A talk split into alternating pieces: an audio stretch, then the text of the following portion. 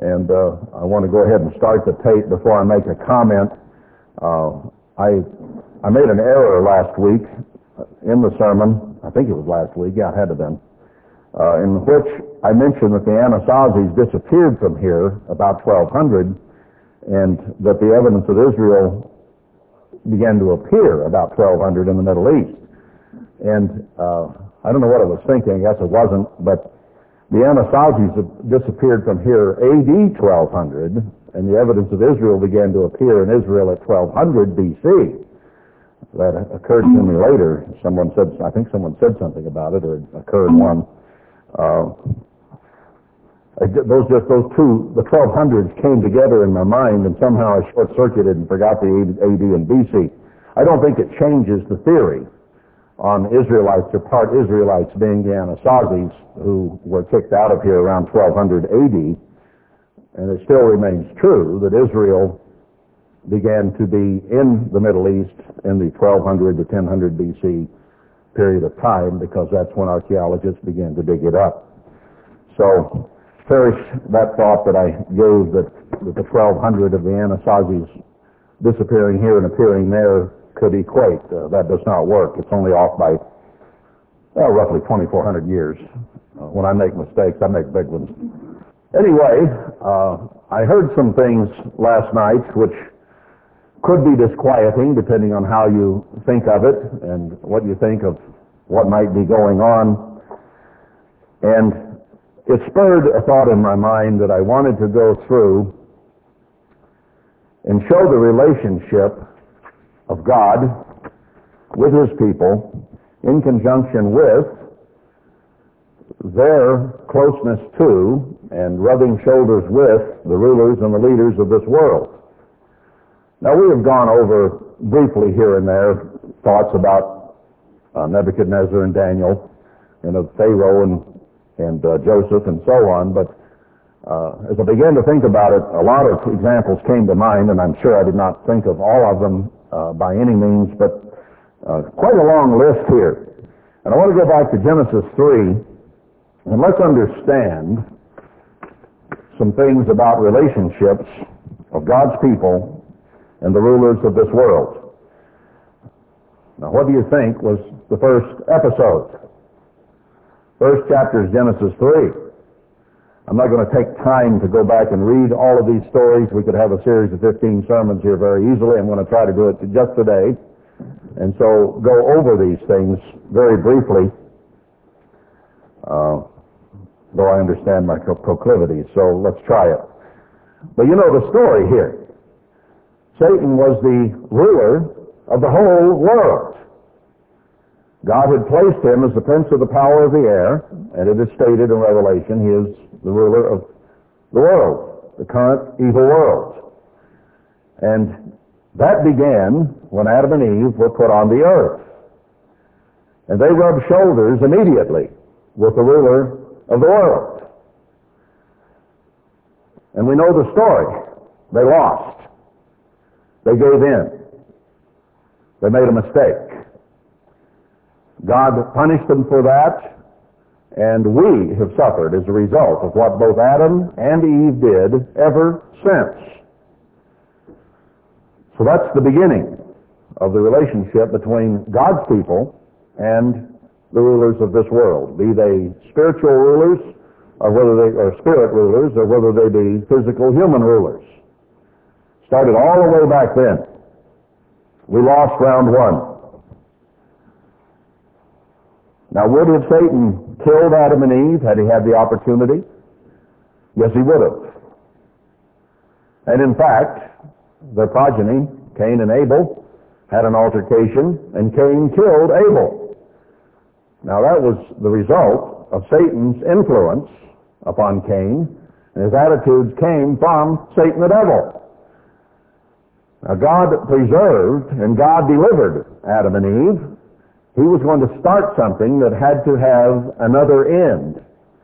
So he didn't allow them just to be taken by Satan and killed that day. But God did pronounce ultimate death upon them, which happened nearly a thousand years later. But from that time forward, they were as good as dead. They would die. their bodies would begin to run down and they would begin to get old. It took a long time in those days. People lived almost a thousand years. But the process was put in place at that time. So this is the first time that God's people had a, run-in with the king of this world. Now we'll find that that is a constant down through man's history. That is one uh, relationship, if you want to call it that, but never ended. Satan still holds sway over the earth and over the minds of men.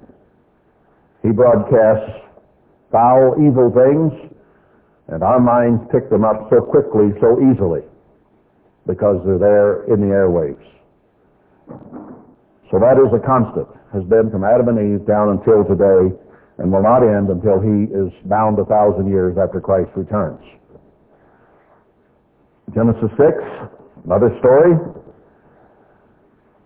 God looked at the whole earth and decided that there was so much evil, so much sin, that he would simply destroy mankind. He repented himself. He says, why did I even make them? I'll kill them all. But there was an obstacle to that in that there was one righteous man, Noah. Out of all the people on the earth, out of all the rulers on the earth, Noah was the only righteous man. And God started a project with Noah. Now, he could have saved Noah in a lot of different ways. But he chose to have him build an ark, a boat, a ship. And he spent 100 years doing that. That's a long process.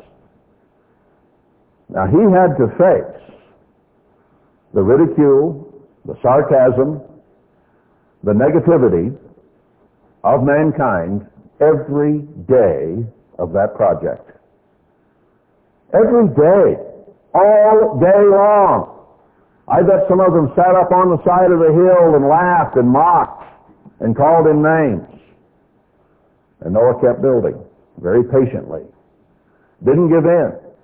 Now, I don't know who the rulers were of that world at that time necessarily, but all mankind was against Noah. Yet Noah saw a job he had to do, and he cast aside all the criticism, ridicule, and went ahead with the project that God had given him to do. What a strong man. What an incredible character to take that. Sometimes we can only take criticism or ridicule or sarcasm or put down for what? Seconds? Perhaps minutes? we might be able to handle days or weeks, but we're very limited in our capacity to take that, aren't we? And here's a man who took it for about a hundred years, day in, day out. And not from one or two or three, but probably from thousands and thousands of people. How long do you think it took for the world of Ben Watts to hear about this guy by word of mouth out to the outer edges of civilization. They all knew. He went on. Well, God delivered, didn't he? When the time came, God said, seven days from now it's going to start raining, Noah. Gather everything up, gather the animals and the birds, go into that ark, and you'll be protected. And Noah did, and God delivered him through that boat that had received all that criticism for all those years. Was God there? Did God hear the ridicule and criticism that came upon Noah's head and ears? Yes, he did. God heard it for a long time, and God was almost at the end of his patience with mankind already when he sent Noah to do the job. But God is very patient, and he held his wrath back during that whole time until the job was finished. Then he saved Noah and his family. God delivered. Let's go to Genesis 12. We went, went over this story recently, but here's the case where, uh, well, let's see, down in verse about 20 it is. or no, verse 10, I guess. There was a famine in the land, and Abram went down into Egypt to sojourn. And he came into Egypt, and he looked at Sarah and said, You're a beautiful woman to look upon, and I know those Egyptians are going to want you. So I want you to tell them that you're my sister, not my wife. Now that was a half-truth because she was his half-sister. But in another sense, it was not the truth. It was a lie. It was half a lie and half the truth, put it that way. Now I won't get into the morality of whether he should have put it that way and whether he should have done that or not. The point is, Abraham was a man who obeyed God. He was a man that God had chosen to be the father of the faithful. So, be it as it may, be it a wrong moral approach that Abraham took, or be it justified by the circumstance, whatever your verdict might be on that, God's verdict was, I will back him up. He's my servant, after all. So God works with us in spite of our weaknesses and our faults, and we don't always know whether something was wise or whether it was wrong or right. But God knows how to forgive, and He knows how to take care of those that are His. So the story transpired, verse 15. The princes of Pharaoh saw her and commended her before Pharaoh, and the woman was taken into Pharaoh's house. Said, man, we got a pretty one coming in. You may want her. Pharaoh said, bring her on. Let's have a look. And he even gave Abram sheep and oxen and donkeys and men servants and maid servants and she asses and camels. Gave him a dowry for her. And I guess Abraham accepted that. Uh, False pretense in a way, yes. But that's what happened. And the Eternal plagued Pharaoh and his house with great plagues because of Sarai, Abram's wife. And Pharaoh called Abram. Now this was before Abraham's conversion and covenant with God, before he changed his name to Abraham and changed Sarai to Sarah. So let's give him a little leeway here in what he did. Pharaoh called Abram and said, What is this that you've done to me? Why did you not tell me she was your wife? Why did you say she's my sister, so I might have taken her to meet a wife? Now therefore, behold your wife, take her and go your way. And Pharaoh commanded his men concerning him, and they sent him away, and his wife, and all that he had. So I guess he took the dowry. I don't know. It doesn't say for sure. But he took all that he had and went away. God delivered him. Now, if Pharaoh was in a position where he could have killed Abraham very easily. He was the ruler of Egypt, and Abraham, or Abram at that time, was in Egypt. But God took care of the matter because he had a purpose for Abram later on. He knew how to deliver it. He did deliver it. Abram may have made a mistake. Now, which of us, we look back to our lives, have not made mistakes? Somewhere along the line, we have all erred. And yet God called us anyway, didn't he? I think, as I've used the example last week, Rahab the harlot did God's will. And she was included in Israel after that. I imagine she gave up her profession and did something else the rest of her life. But God listed her among the faithful in Hebrews 11. God delivered her when the Israelites would have killed her if it had not been for the red ribbons tied. God took care of even Rahab. So he could take care of Abram, for which he had huge plans a little later on. So if he made a mistake in the way he approached it, so what? God had a bigger purpose, a bigger picture, a bigger job in mind for Abram.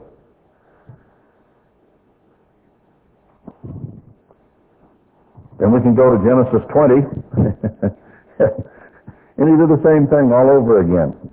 This time it was Abimelech who was the king. Chapter 20, Abraham journeyed, his name had been changed, he'd been converted at this point. Verse 2, And Abraham said of Sarah, his wife, She is my sister, and Abimelech, king of Gerar, sent and took Sarah. But God came to Abimelech in a dream by night and said to him, Behold, you are but a dead man, for the woman that you have taken, for she is a man's wife. But Abimelech had not come near her, and he said, Lord, will you slay also a righteous nation? Said he not to me, She is my sister? And she, even she herself said, He is my brother. In the integrity of my heart and innocency of my hands have I done this. Well, he was the king. He could take any woman he wanted. But he would not cross that line. And had he known she was married to Abraham, she, he said, I wouldn't have touched her, and I think he didn't touch her. And God came to him and let him know the situation. So what happened? He tried that trick once before and it worked. God delivered and he got out of it. So he says, I'm going to do the same thing again. And this time God delivered him again. Sometimes we do make the same mistake more than once, do we not? And yet God is capable of delivering. Does a person have to be perfect for God to deliver? We all have faults. Is God capable of delivering us? Will God consider delivering people who are not yet perfect? Let's read on. I think he did with Abraham. I've never seen anything that says Noah was perfect. He's perfect in his generations. Hadn't intermarried, but he wasn't a perfect man. There's been none. All right, we know the story of Joseph. We've been there recently. Joseph grew up the favorite of his father. His brothers resented him, hated him and were jealous of him. So they decided to kill him, and then he was rescued from that and dumped in a pit and sold to the Midianites or Amalekites, sent down into Egypt, and God had a purpose for that man. And Joseph may not have been able to see that purpose clearly through all this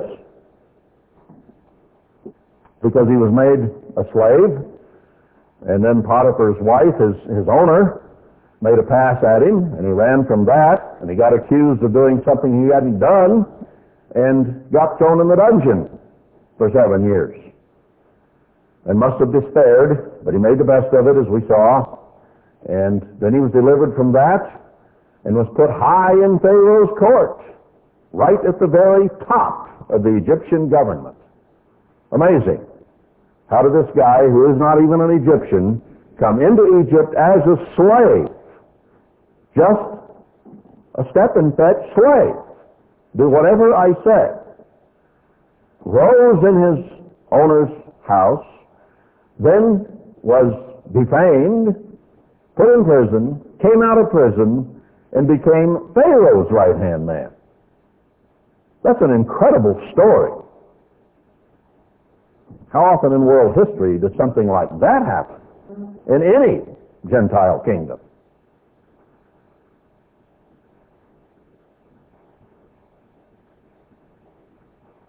But God delivered him out of all the troubles that he ever had.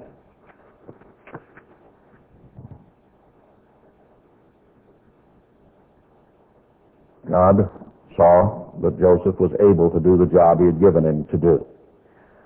All right, the other end of the captivity of Israel, Joseph got them into Egypt. God, or Joseph got them blessed there, and then later on, with another Pharaoh, they became abject slaves building cities for the Egyptians. Along comes another story. Has some Hebrew families there, and Pharaoh was beginning to fear the Israelites, not because they were so great, but there were just so many of them. And he was afraid there'd be an uprising or a riot of some kind, a coup d'etat, and they would take over. So he said all the boy babies should be killed. Well, Moses had just been born. And his parents were afraid and put him on a little boat. God used the boat with Noah, he used a lot smaller boat with Moses. Put him out there among the rushes to float in the river so they might try to save him from the Egyptian soldiers coming around and killing all Hebrew babies. And he survived. How? Wonder of wonders. Pharaoh's daughter came down to the river to bathe herself and saw the ark floating there. Probably heard the child cry at some point. Fetched him out, raised him as her own son in the court of Pharaoh. Now there's a fairy tale for you, isn't it? And then later on, after he had grown, he saw fighting, the Egyptian misusing the Hebrews. So he killed him and buried him. He looked around both ways first. No, nobody's looking. Killed the Egyptian, buried him in the sand.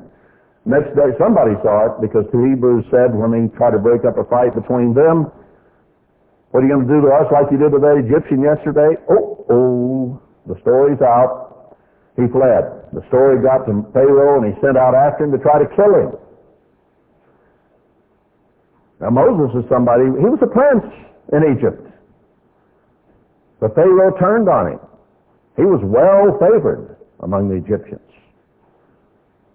Pharaoh turned on him, tried to kill him. He went away for a long time, came back, and God used him to deliver Israel. So God saved his life when he was a child, saved his life when he killed an Egyptian, brought him back, and even saved his life again at the Red Sea by parting the water so Moses and Israelites could go through, and then killing Pharaoh and his soldiers. At least three times God saved Moses from a sure death. He had a purpose for him. God delivered. Now, God tells us that He is a deliverer, doesn't He? Well, does He deliver the goods?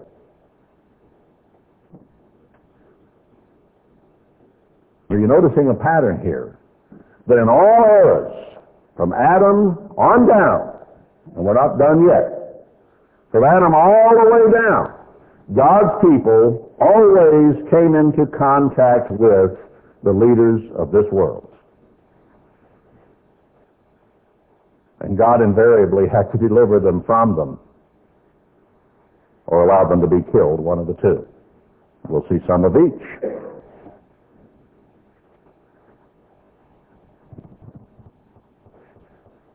Saul, David, Solomon, we get into uh, the kings of Israel and aren't going to go back there, but there are many, many examples through Kings, Samuel, and Chronicles of the kings of Israel and the leading men of God who got into trouble. Even Samuel himself, we were hearing about in the sermonette, got into trouble. Had enemies, and God delivered him.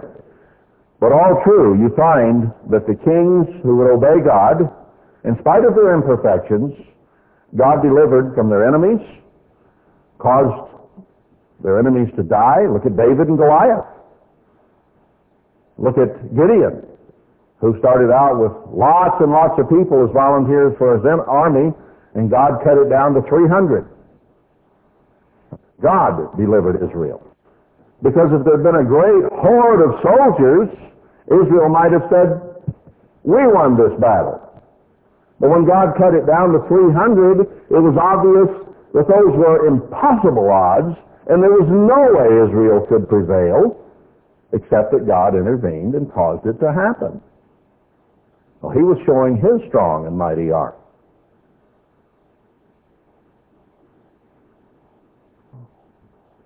So many times Israel went to war against Gentile kings. When they were obedient and doing what God wanted them to do, they were delivered. When they sinned and turned from God, they lost. And many, many lives were lost. And they even went into captivity. So we find in there a lesson that obeying God will lead to blessing and deliverance. Disobeying God and going any other way will lead to death and destruction. Just the way it is. It's cause and effect. God will bring upon us whatever effect we have caused. That is the lesson of the kings of Israel. They obeyed, God did deliver. Let's go to the book of Joshua.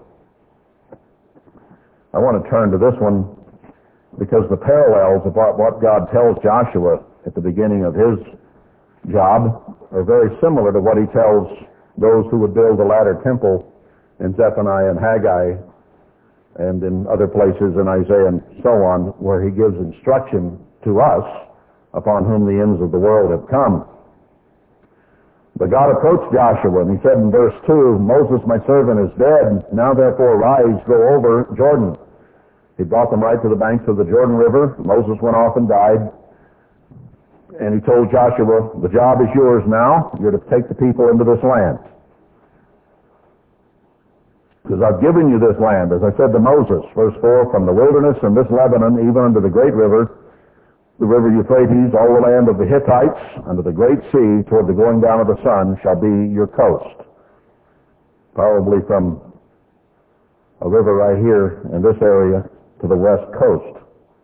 There shall not any man be able to stand before you all the days of your life. Pharaoh had not been able to stand against Moses, king of all Egypt. So I'll be the same way with you that I was with Moses. I will not fail you nor forsake you. And then he tells him what his attitude and his approach should be. Be strong and of a good courage. For to this people shall you divide for an inheritance the land which I swore to their fathers to give them, the original promised land. God had sworn to Abraham that he would give them. And there would be to his seed down through the ages until today. Only be you strong and very courageous. Not just have courage, but very courageous. That you may observe to do according to all the law which Moses my servant commanded you.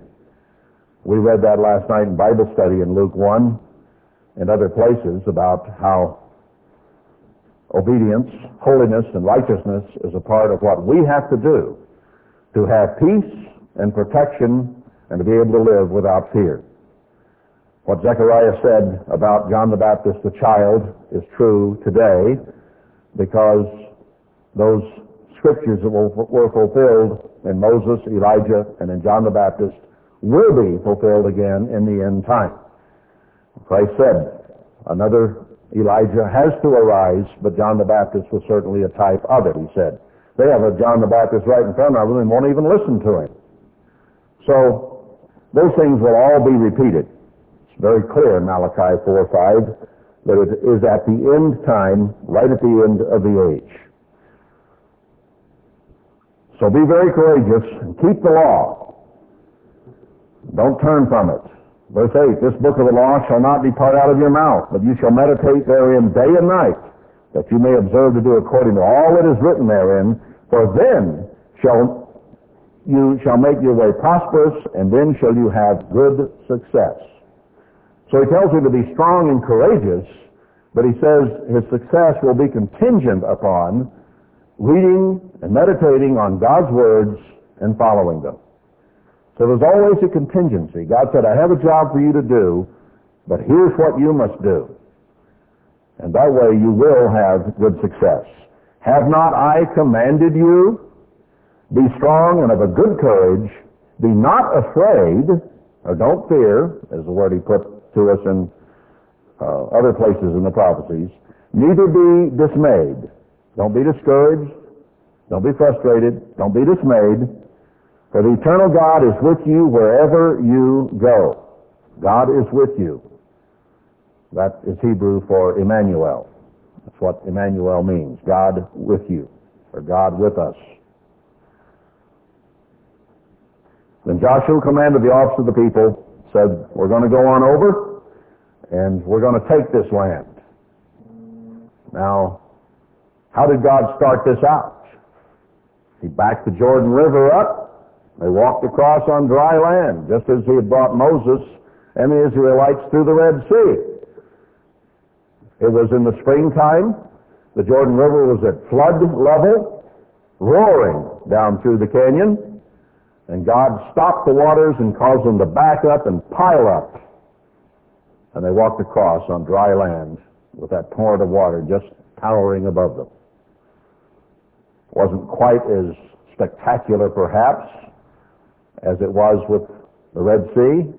Probably the water was deeper and wider there, but nonetheless, pretty awe-inspiring and pretty dramatic. that a flood, riv- flooded river would just back up, and the rest would drain away, and you could walk across. So God began to take a hand and show Joshua and the people that he was with them. Up to that point, they'd wandered around and died, hadn't they? Carcass after carcass after carcass buried in the desert. Didn't appear as if God would save, but God did. God delivered. And he fulfilled his promise to Abraham, Isaac, and Jacob in a smaller way then, just as he has in a bigger way here at the end time. Didn't the walls of Jericho, when they marched around, just simply fall down? Yes, they did. When the trumpet blew and the shout occurred, the walls simply fell down. Rahab's house apparently stood while the rest of the city fell down. Now, does God micromanage things or not? She and her house were saved. The rest of Jericho was destroyed. So God was with them. God delivered them. God saw to it that the job Joshua had been given was accomplished.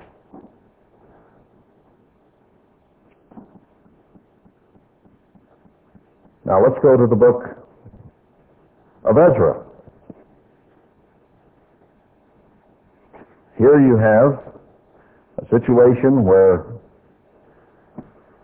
men of God were in, com- in contact with Cyrus. The Eternal stirred up the spirit of Cyrus, king of Persia, and he made a proclamation. And he said God had charged him to build a house at Jerusalem which is in Judah. Verse 2. Who is there among you of all his people? Now Cyrus wasn't one of his people. He was a Gentile king. But he made this announcement to Israel.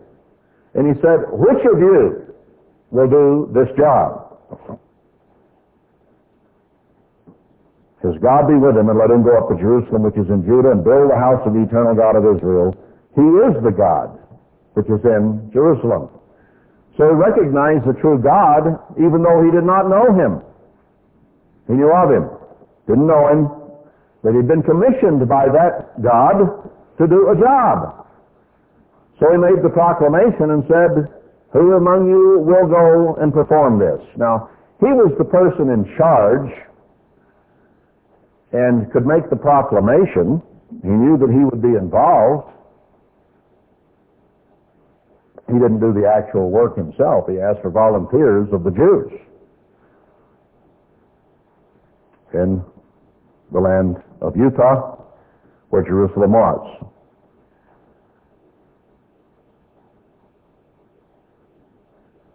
So the chief of the fathers of Judah, verse 5, and Benjamin and the priests and the Levites with all them whose spirit God had raised to go up to build the house of the eternal which is in Jerusalem. So God stirred the spirit of those people. So then Cyrus provided all the necessities and needs of those people. And when they were fought against, God protected them.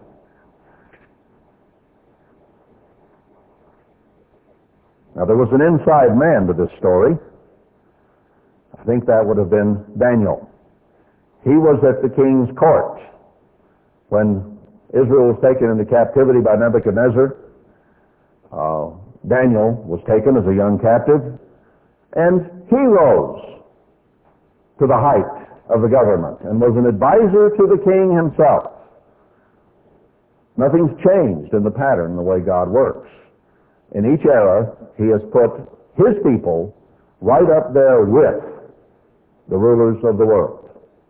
Always did, always has, always will. It's happened before, it will happen again. And almost invariably there was trouble between God's people and the rulers of the land, the Gentile kings, was there not?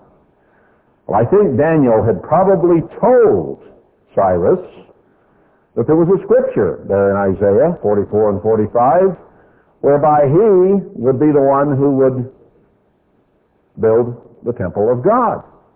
So Daniel had told him that. How else did he know? I don't think he read the Bible every day, probably. But I suspect Daniel told him that. So he says, well, okay, I'll do this. And then he made the proclamation. Interesting. A little later on, chapter 7, got a different king. Here we had Artaxerxes. So again, God's people were involved with the king of the land.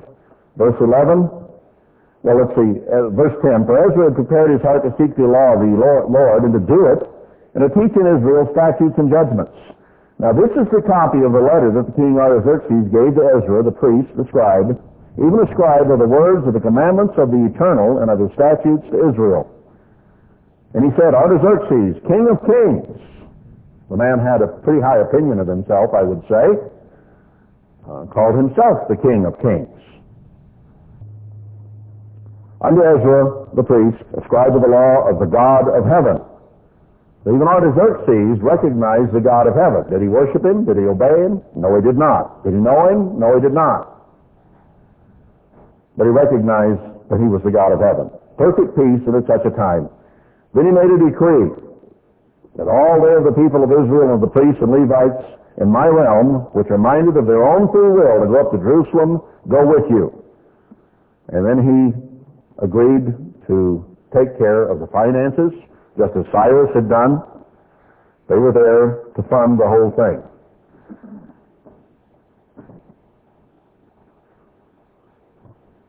He gave them a letter of authority, and he also gave them a letter of credit. We have letters of credit today. They're being frozen so the trade can't go on in the world. But he gave them authority to go and do what they God had said needed to be done, and then he gave them a letter of money or credit saying, I'll pay for everything. That's incredible, isn't it? The Daniel would tell, most likely, a Gentile king who considered himself the king of kings, the highest king of all kings,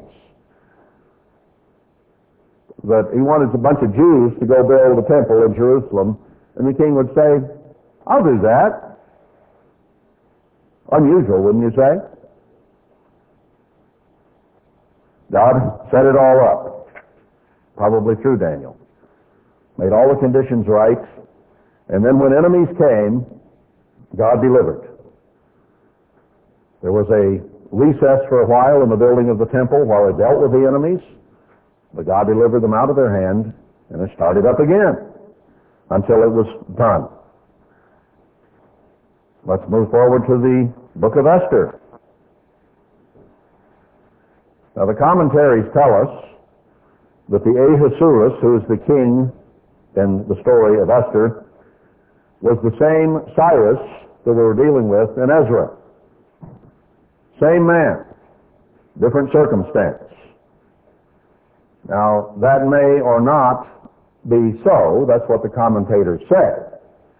And they've studied history quite a bit, and they may very well be right. Now we understand that there is to be an end time Cyrus as well because Isaiah 44 and 45 are a prophecy of the future, not a historical story. Been fulfilled once in original Cyrus when the temple was built. Now the temple has to be built again, and there will be another Cyrus come on the scene who will do the same thing. But in the story of Ahasuerus, had a huge realm, king of Persia, and he had a problem with his wife, you know the story. We've gone over it. And he dumped her, and then he took all the fair maidens of the land and decided to choose one to be the new wife. Wound up being a Jew, uh, the Jewish Jewess named Esther, and she didn't tell him who she was because she figured that would scuttle the whole program right at the beginning as her uncle Mordecai had told her. But she was brought into pretty close contact, I would say, with the king, as queen. And Mordecai, her uncle, came to be well favored in the court as well. Now he'd sat outside the gate, and there was this fellow Haman who hated Jews. And just the very fact that Mordecai would be sitting there was enough to set Haman off. He wanted him dead and gone, along with all Jews. So he connived. And here, the Jews were connected very closely with the king. And yet a command went out that all Jews were to be killed in the empire all the way to India, around the world, wherever it may have been. Had a huge empire. Probably extended over here as well. Isn't said, isn't stated. At any rate, God thwarted the circumstance. God saved his people. He delivered them with a mighty hand. So God again delivered, didn't he, in the days of Esther and Mordecai and probably Cyrus the king. Now, when we understand that there is a Cyrus to come, that puts the story of Esther in focus. Shows why Purim is important, because it is a celebration of God's deliverance. And just as God pro- provided deliverance for those ancient Jews, he is going to provide deliverance for his spiritual Jews here at the end. So the story is very, very uh, germane to our situation today and the troubles that we are about to go into. And we are going to go into trouble. So we have the story of Esther there as a guide, as a lead, and how to honor the king, how to approach the king, how to show respect. You know, Gentile kings have a lot of power. And when they did, that power had to be handled very, very carefully because you could lose your head just like that. And that time is coming again. It's already here behind the scenes. There are a lot of people who simply disappear in this world if they cross the powers that be.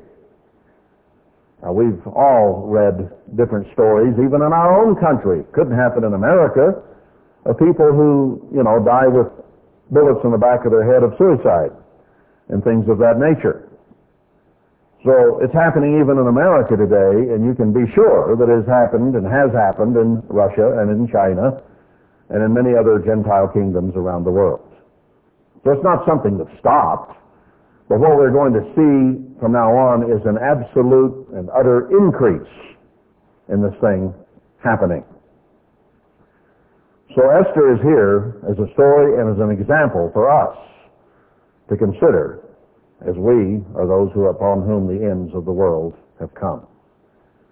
It's a very vital, important story. And doesn't it fit in the flow of all these other stories from Genesis on down to this point of God's people invariably being involved with the rulers around them and having to be delivered from those rulers. That story fits in perfectly with the flow of the rest of the Bible. We've only taken it as far as Esther now, but let's move on.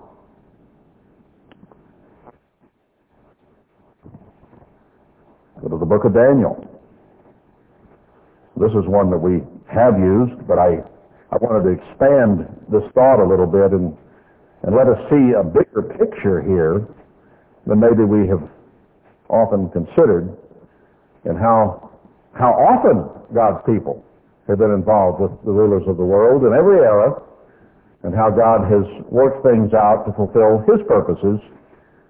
And He's always put His leaders adjacent to and entwined with the rulers of this world. Always has.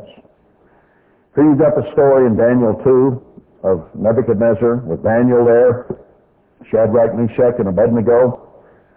And in chapter 2, verse 28, it says, But there is a God in heaven that reveals secrets, which is what Daniel said, and makes known to the king Nebuchadnezzar what shall be in the latter days. What is written here is an end-time book, and the things they went through, the visions that were given, the power of the Gentile king, the kingdoms that would arise were a story not just of that day. Yes, they included that day because Daniel, Shadrach, Meshach, and Abednego were involved. But they were a story for a latter or a later fulfillment. that would occur in the latter days. We, you and I, are in the latter days. So this story is for us.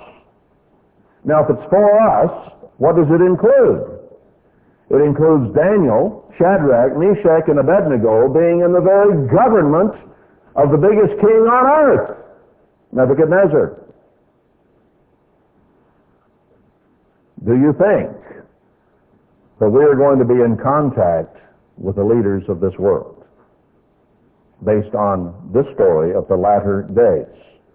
Fulfilled once then, perhaps fulfilled somewhat in type through history, but so very much alive today, and we're on the brink of it.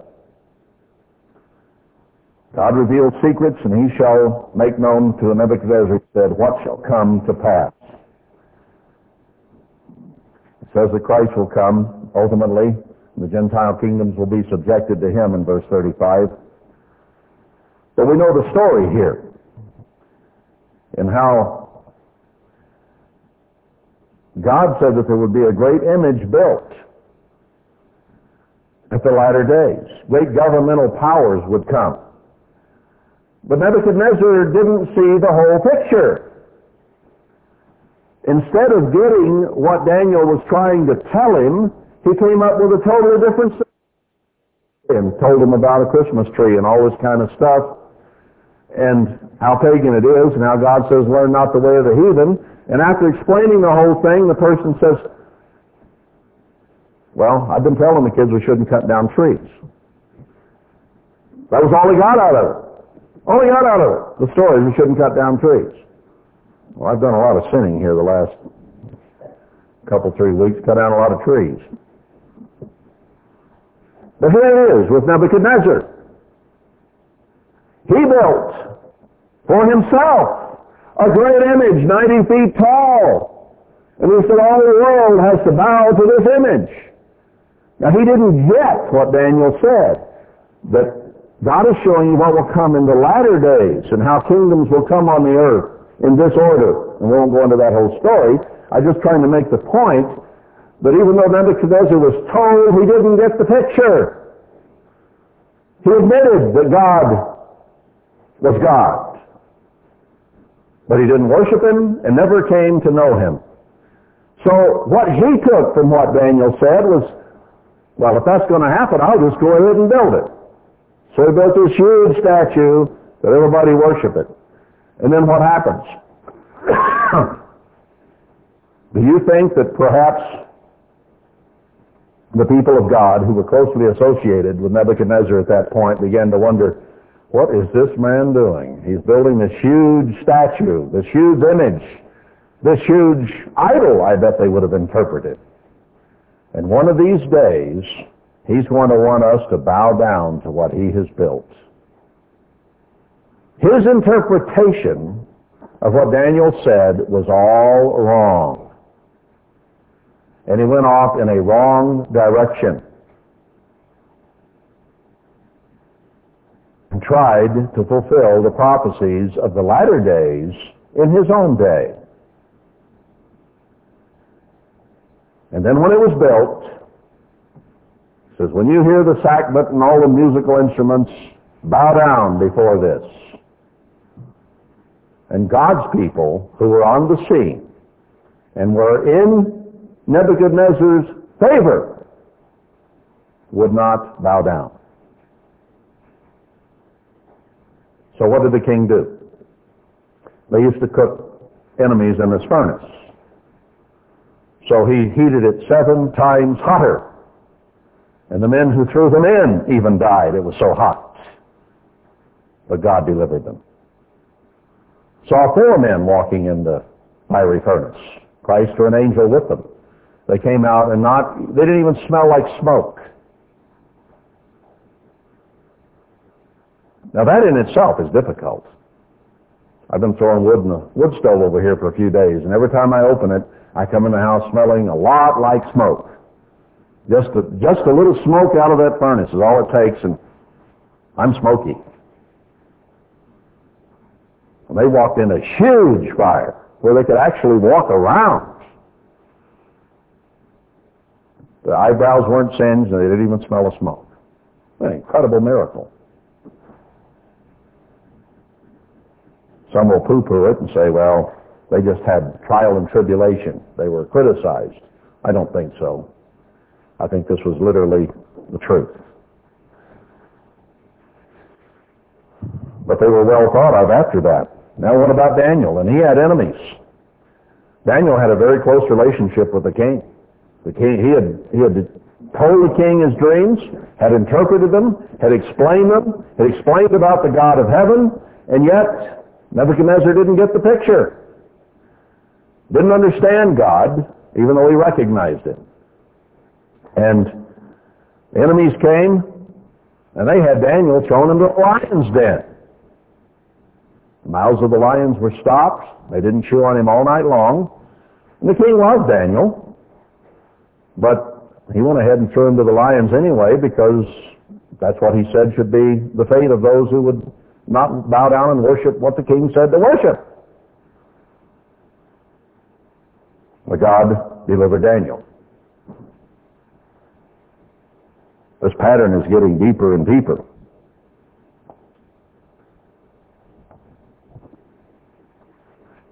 Well, no, that, that wasn't Nebuchadnezzar. That was Darius. There had been a change in kings.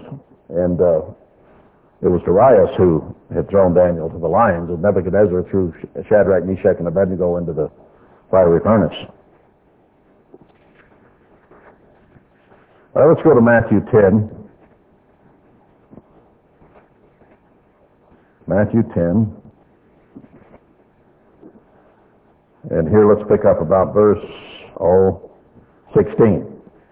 Behold, I send you forth as sheep in the midst of wolves. Uh, you got the picture? I send you forth as sheep among wolves. You have any idea what wolves do to sheep? Be you therefore wise as serpents and harmless as doves. Think, be careful, be wise, but you're not to hurt and harm. But beware of men, For they will deliver you up to the councils, the judgments, the courts, and they will scourge you in their synagogues, religious persecution, and you shall be brought before governors and kings for my sake, for a testimony against them and the Gentiles. Has anything changed from what we've seen in all the examples in the Old Testament and now we're to the New? And Christ tells his disciples to become apostles, go out and you'll be brought before kings and governors. So the pattern is going to continue in the early New Testament church. They will be closely associated with the kings and governors of the world. Will not be a pretty picture, however. Beware of them. You'll be brought before governors and kings for my sake, for a testimony against them and the Gentiles.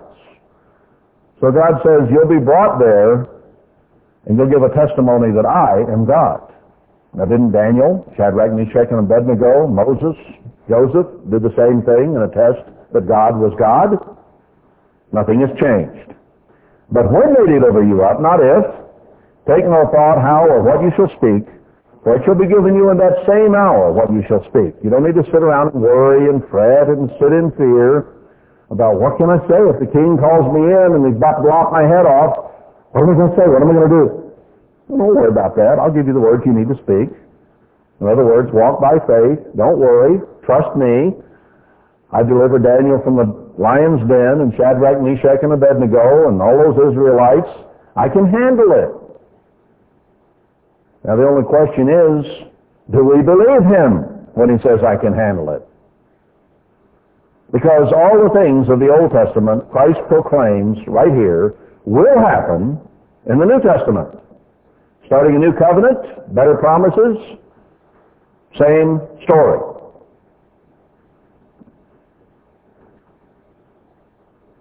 For it is not you that speak, the Spirit of your Father which speaks in you. And the brother shall deliver up the brother to death, the father the child. The children shall rise up against their parents and cause them to be put to death. And you shall be hated of all men for my name's sake, but he that endures to the end shall be saved. Now, he was saying this to those disciples who had to endure to their end, but it is a far-reaching prophecy that comes right down to the end time. Remember, Daniel's prophecy was for the latter days, and those kingdoms that God talked about in the dream to Nebuchadnezzar would be kingdoms here at the end. And this prophecy of Christ comes on through to the end, enduring to the end, not necessarily just your end, but the end. But when they persecute you in this city, flee you into another, for truly I say to you, you shall not have gone over the cities of Israel till the Son of Man be come. Now that nails it. But this stretches forth all the way to the end. He wasn't just talking to those 12 men. But Christ is going to come back before the scenario that he's describing here is finished. Uh, Luke 21. Luke 21. And let's pick up here about verse 12. He's talking here in the context, this ties in with Matthew 24, about kingdom against kingdom, great earthquakes in different places, famines, pestilences, fearful sights, and great signs. But before all these, ahead of this, verse 12, they shall lay their hands on you and persecute you, delivering you up to the synagogues and into prisons. Now this is a time prophecy as well, because it also talks about Christ returning, and Jerusalem encompassed about witnesses uh, uh, with armies down in verse 20, and the desolation of abomination of desolation that comes at the end of the age. So this is an end, he was speaking to those men, but it extended not only to them, but beyond them, is the point, to today. Before these heavenly signs and tremendous, terrible things that come, they lay their hands on you and persecute you, delivering you up to the synagogues and into prisons, being brought before kings and rulers for my name's sake and it shall turn to you for a testimony. Settle it therefore in your hearts. Think about it ahead of time. Settle it in your hearts, brethren.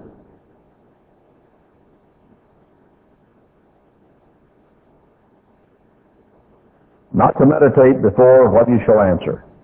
Don't live in fear. Trust God. Walk in faith. For I will give you a mouth and wisdom, which all your adversaries shall not be able to gainsay nor resist. Whatever debate we're in, we will win because God will give the right words to say.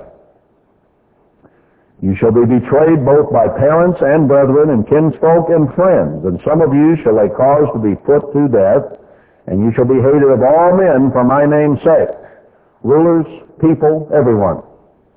But there shall not an hair of your head perish, and your patience possess you your souls. And so some will die, but a hair of your head won't be touched. Now, how do you do that? Do you kill them without pulling hair? No. Simply means physically you may die, but they can't touch you because he can resurrect. He can fix anything they do to us. So we're not to fear what men can do. We're not to be concerned about losing our physical lives because if we lose them, will save our eternal life.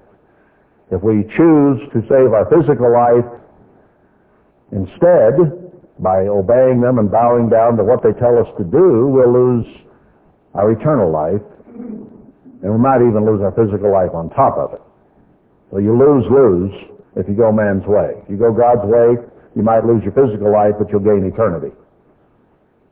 That's the only way to win ultimately. So, how did it start out? The very first man that God called and had a purpose for, before Christ even began preaching, John the Baptist came into contact with Herod. We read in the scriptures, I won't go to all of it, but he had a relationship with Herod. Apparently, Lot talked to him fairly often, and Herod liked John the Baptist. And yet, because of someone who disliked John, his head was brought in on a charger. Had his head lopped off. Now there's the very first man God used in the New Testament. John the Baptist will be in the kingdom of God, and he'll have his head be restored. So God is going to deliver John the Baptist. It's coming up real soon now. But the point is, the very first man came in contact with the ruler of the land and had a pretty good relationship with him until it turned sour because of someone else intervening and then he lost his head. How about Stephen? Back to 7, 8, through that section.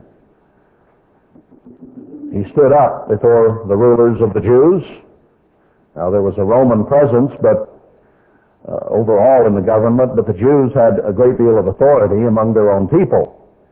And Stephen came up against what? The rulers of the Jews. And he preached a sermon that curled their hair. And they killed him. Stoned him to death. Stephen will be saved.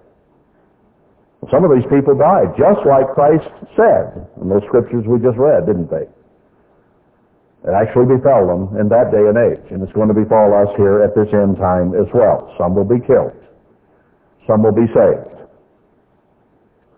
Now ultimately, all the apostles were martyred with the exception of John. They were killed, physically lost their lives. Where are they going to be when Christ returns? They're going to be the head, each one of them, of a tribe of Israel, spiritually speaking, in the kingdom of God. So they were willing to give up their physical lives in order to be in eternity with God. They made that sacrifice. Now, John was not killed, but the stories say that he was boiled in oil. You take olive oil and heat it up to where it boils and rolls and bubbles, and then dump somebody in there. Um, that generally cooked you pretty quickly. Fried John. Where did the Catholics come up with Friar John? I, I don't know. they call them friars. But it didn't hurt him if it happened. Now, John was a man that had a great deal of love, was very close to Christ. So he had to go through the anticipation of death, the same as the other apostles, but God saved him out of it. Why? Just because John was a favorite? I don't think so. He was close to him, but John had a final word that had to be preached. He'd written the book of John earlier, but he had to write 1st, 2nd, and 3rd John. He had to write the book of Revelation. So God preserved him until well into his 90s, right at the end of that age, and then had him write those three books of instruction and warning for us, in the book of Revelation, which is one of the most popular books of the Bible because it has to do with today. So he preserved his life for a particular purpose. Otherwise, I think John would have died in the oil, uh, like the other apostles died by being crucified or however they died. So, what about Paul? Interesting, interesting story here. I want to go to this one just to, to pick up a part of it. Acts 27. here Paul was on his way to Rome. He had been condemned and he appealed to Caesar since he was a Roman citizen. And he was on his way. The feast of, I mean the uh, Day of Atonement had come, verse 9 had already passed. And uh, then they were out on a ship headed for Rome. And they came to Crete. They lightened the ship, and yet it was still going to be destroyed. Now let's go down to verse 24. An angel came to Paul and said, Fear not, Paul, you must be brought before Caesar, and lo, God has given you all them that sail with you. So he's going through shipwreck with these people, and God said, don't fear, Paul. You're going to be brought before Caesar. You're going to have contact with the leader, the top king of all the earth. So don't fear here in this shipwreck. You'll survive. Isn't this the case where he also got bit by the snake? Maybe it wasn't. I think it was. And nothing happened. Well, God was preserving Paul for a very particular purpose. Paul could have died right there in the shipwreck. God had something different in mind. So don't fear, you're not going to die here, you're going before Caesar. Well, what happened when he went to Caesar? Caesar had him killed. God had a purpose. God delivered him from the shipwreck, delivered him from the serpent, delivered him from three stonings, delivered him from all kinds of problems that Paul went through in his life when he came in contact with the rulers of this world. And then he brought him before the supreme ruler of the world, short of Satan, but next to him. And there he died for God's purpose, having given testimony that God is God. So the pattern continues in the New Testament. Now, let's fast forward to the end time. We have a man named Herbert Armstrong who was raised up, who came to understand God's ways, began to preach a gospel, and many, many people began to uh, listen and heard, and tens of thousands of them then became converted. We among them. And here we are. But I find it very interesting that he went to the kings of the earth, many of them. He had a good relationship with them, just as Daniel had had, just as Joseph had had, just as others had had. Now he was not brought before them in the sense that Christ prophesied uh, for comeuppance or for punishment, but he still went before them or went to them. Now, Herbert Armstrong's message was basically a kind, gentle, loving message, wasn't it? He went to them and said there's two ways of life, give and get. And give is the better way of life, and you can't outgive God. And if you will obey God's laws and obey His ways, uh, you'll be blessed. It was a very benign ministry for the most part. Now I do remember him getting in Jeremiah and Ezekiel and some of those prophecies way back in the 50s and 60s on the radio, and boy, he would come unglued at times about how sinful our nation is and so on, and how we needed to repent. So there was a certain amount of that, but over time there was less and less and less of that, and he went to the rulers of the world and said, there's a better way. You're part of the greedy system and the get, get, get. But give, give, give is better. And you'll be better off if you'll live a give, a give way of life. Now it was a kind way of saying, if you obey God and are a giver like God is and tells us to be, you'll be blessed by God. And if you disobey God, you're going to get destroyed. Now he could have given a very, very powerful message, couldn't he? How long would he have lasted? How many kings would he have been invited to see? Not very many. How many kings could he have bought his way in to see? Not very many, if he had had that kind of message. Now, John the Baptist had a pretty good relationship with Herod. The scripture even says, or implies, that Herod enjoyed talking with John the Baptist.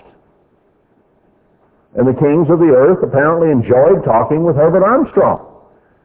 He pumped them up, told them how they were important people, and then gave them the message of give instead of get. Now, had they listened, what would have happened?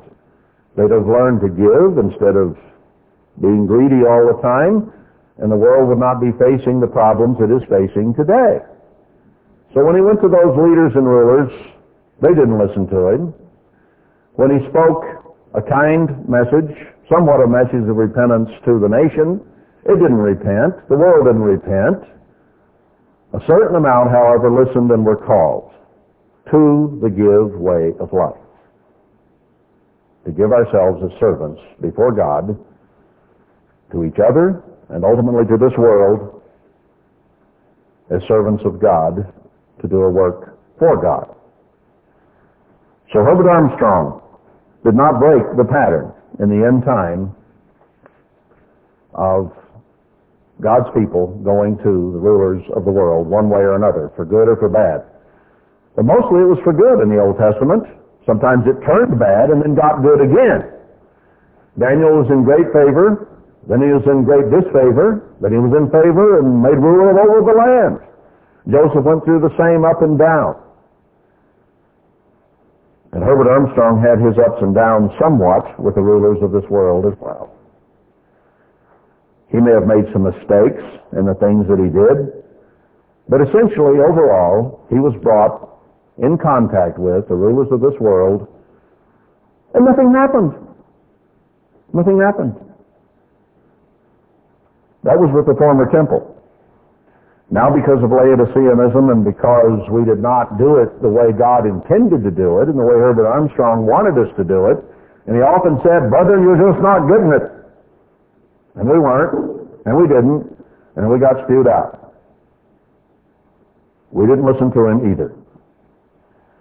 So, God spewed the church out and made a mess of everything. Well, we made the mess, and then he blew us apart. All right, now let's fast forward to the end. The latter temple, which now must be built.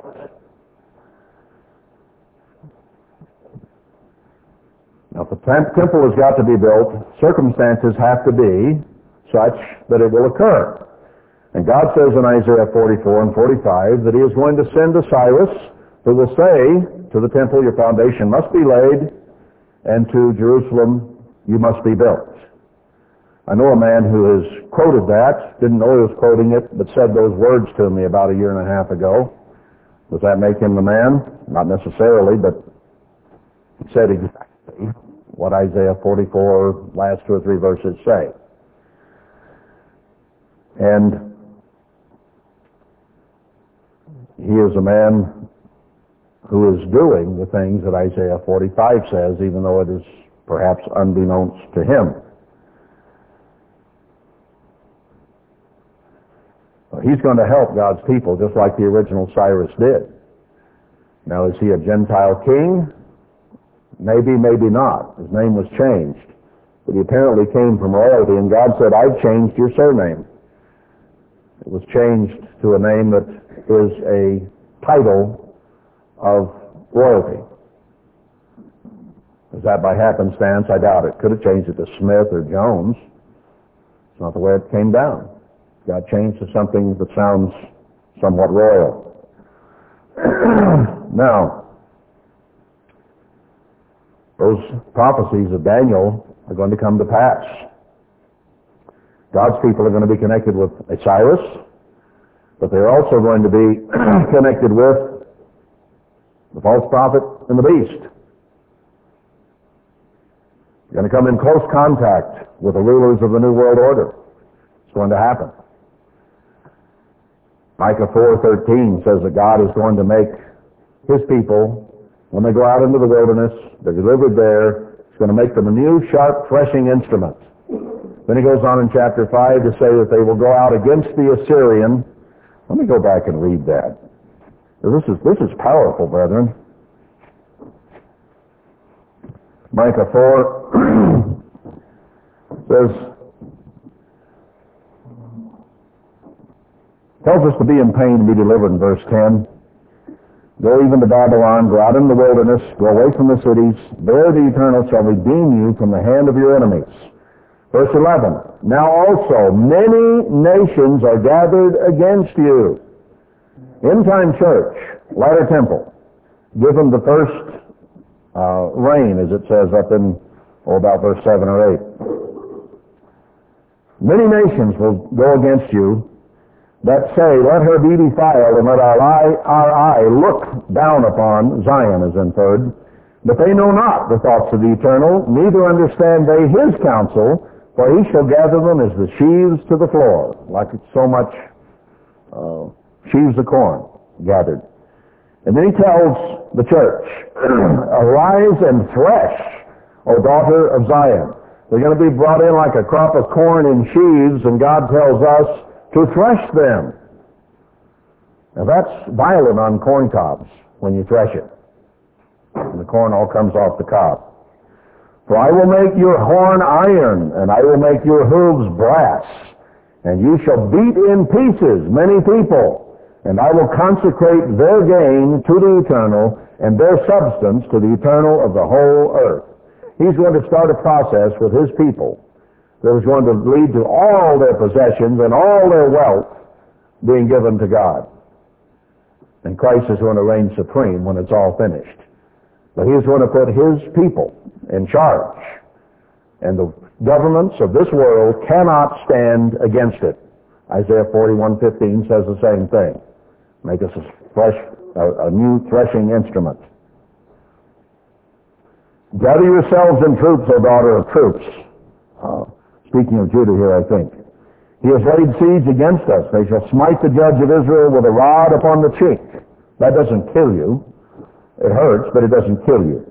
But you, Bethlehem Ephrathah, though you be little among the thousands of Judah, yet out of you shall he come forth to me that is to be ruler in Israel, whose goings forth have been from old, from everlasting. Speaking of Christ ultimately, and perhaps as Zerubbabel as a type in the meantime. Therefore will he give them up until the time that she which travails has brought forth. Then the remnant of his brethren shall return to the children of Israel. So a gathering will come once things come apart. Verse 4, And he shall stand and feed in the strength of the eternal and the majesty of the name of the Lord his God, and they shall abide. Bethlehem Ephrathah, a small group of people. For now shall he be great to the ends of the earth. And this man, it is a man, not just Christ himself, but a man as a type of Christ. This man shall be the peace when the Assyrians shall come into our land. Speaking to the end time church, most of which is in the United States and Canada. And the Assyrian is coming into our land. And it is in our land that we will make a stand, not in the Middle East not in that Judah or not in that Israel. The Assyrian will come into our land. And when he shall tread in our palaces, then shall we, his people, not the government of this land, but God's people,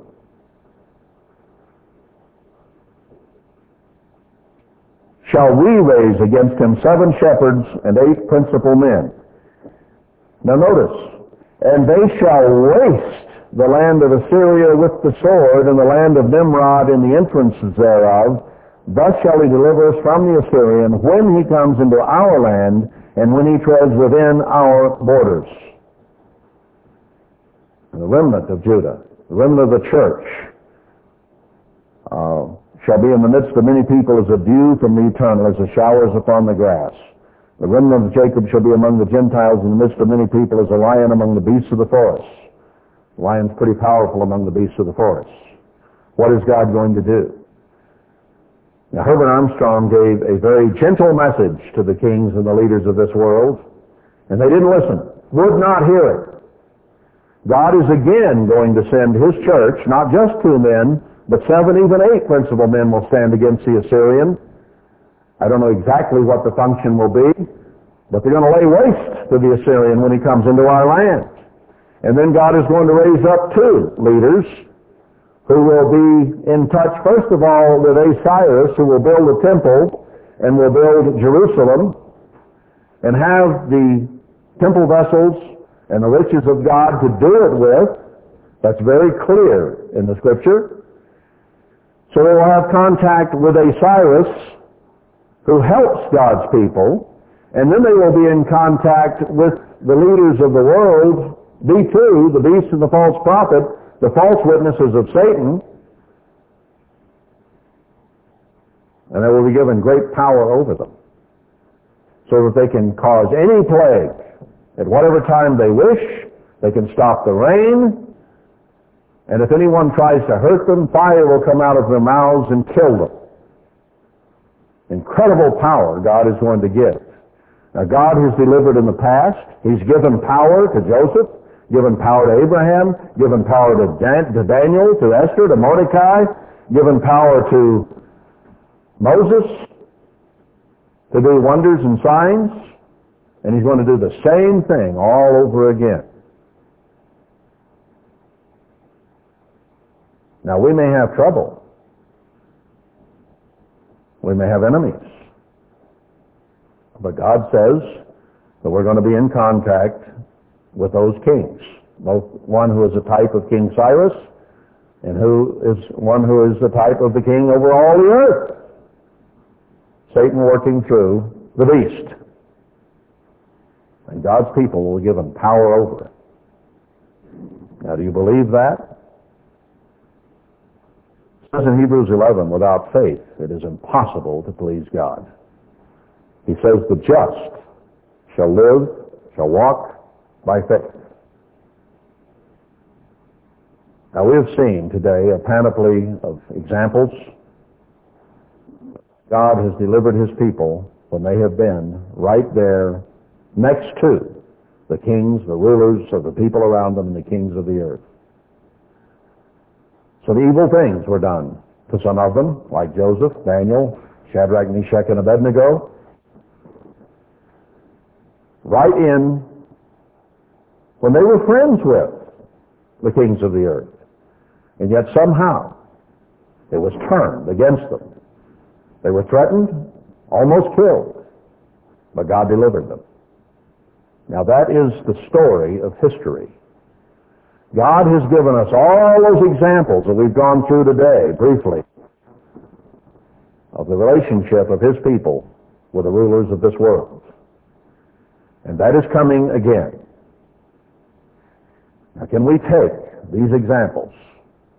And no matter how things look, no matter how badly things might turn sometimes in those relationships with the rulers that we will be in contact with. Do we believe in God?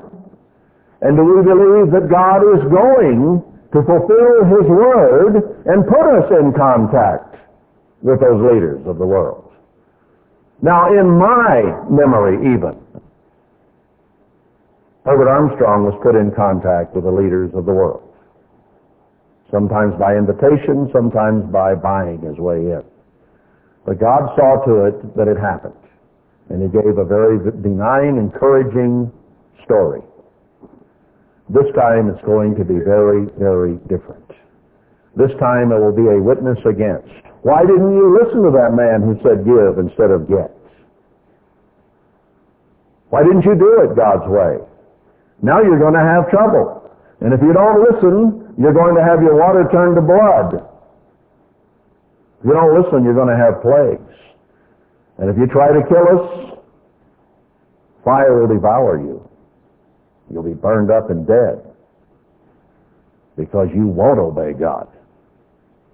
That's what's coming. God has said so. Very clear scriptures. Are you ready for this ride? Now, we've come in contact with someone that I think may be fulfilling Cyrus, the king. But I don't know how it's all going to go. I've heard some things recently whereby he wants us to be on his page, wants us to believe everything he believes, bow down to his image of what he thinks God is. I've listened to him for hundreds of hours, and his image of what God is is way different than my image of what God is. And he tells me we're going to go ahead and pursue this project that we're talking about in Jerusalem, but you have to accept my image of God. What am I going to do? I'm going to say, I won't bow down to your image. Won't do it. Sorry. Got any lions? Got any furnaces?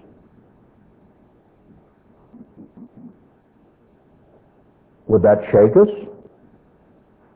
We thought, well, this guy might have been something. Now he's turning against us, it appears. Maybe, maybe not. What if he does? Don't we have, haven't we reviewed today, story after story after story, when all God's people got close to the kings and the rulers of this world, invariably trouble came. Invariably trouble came. Death was threatened. Murder was perpetrated. Murder was stopped.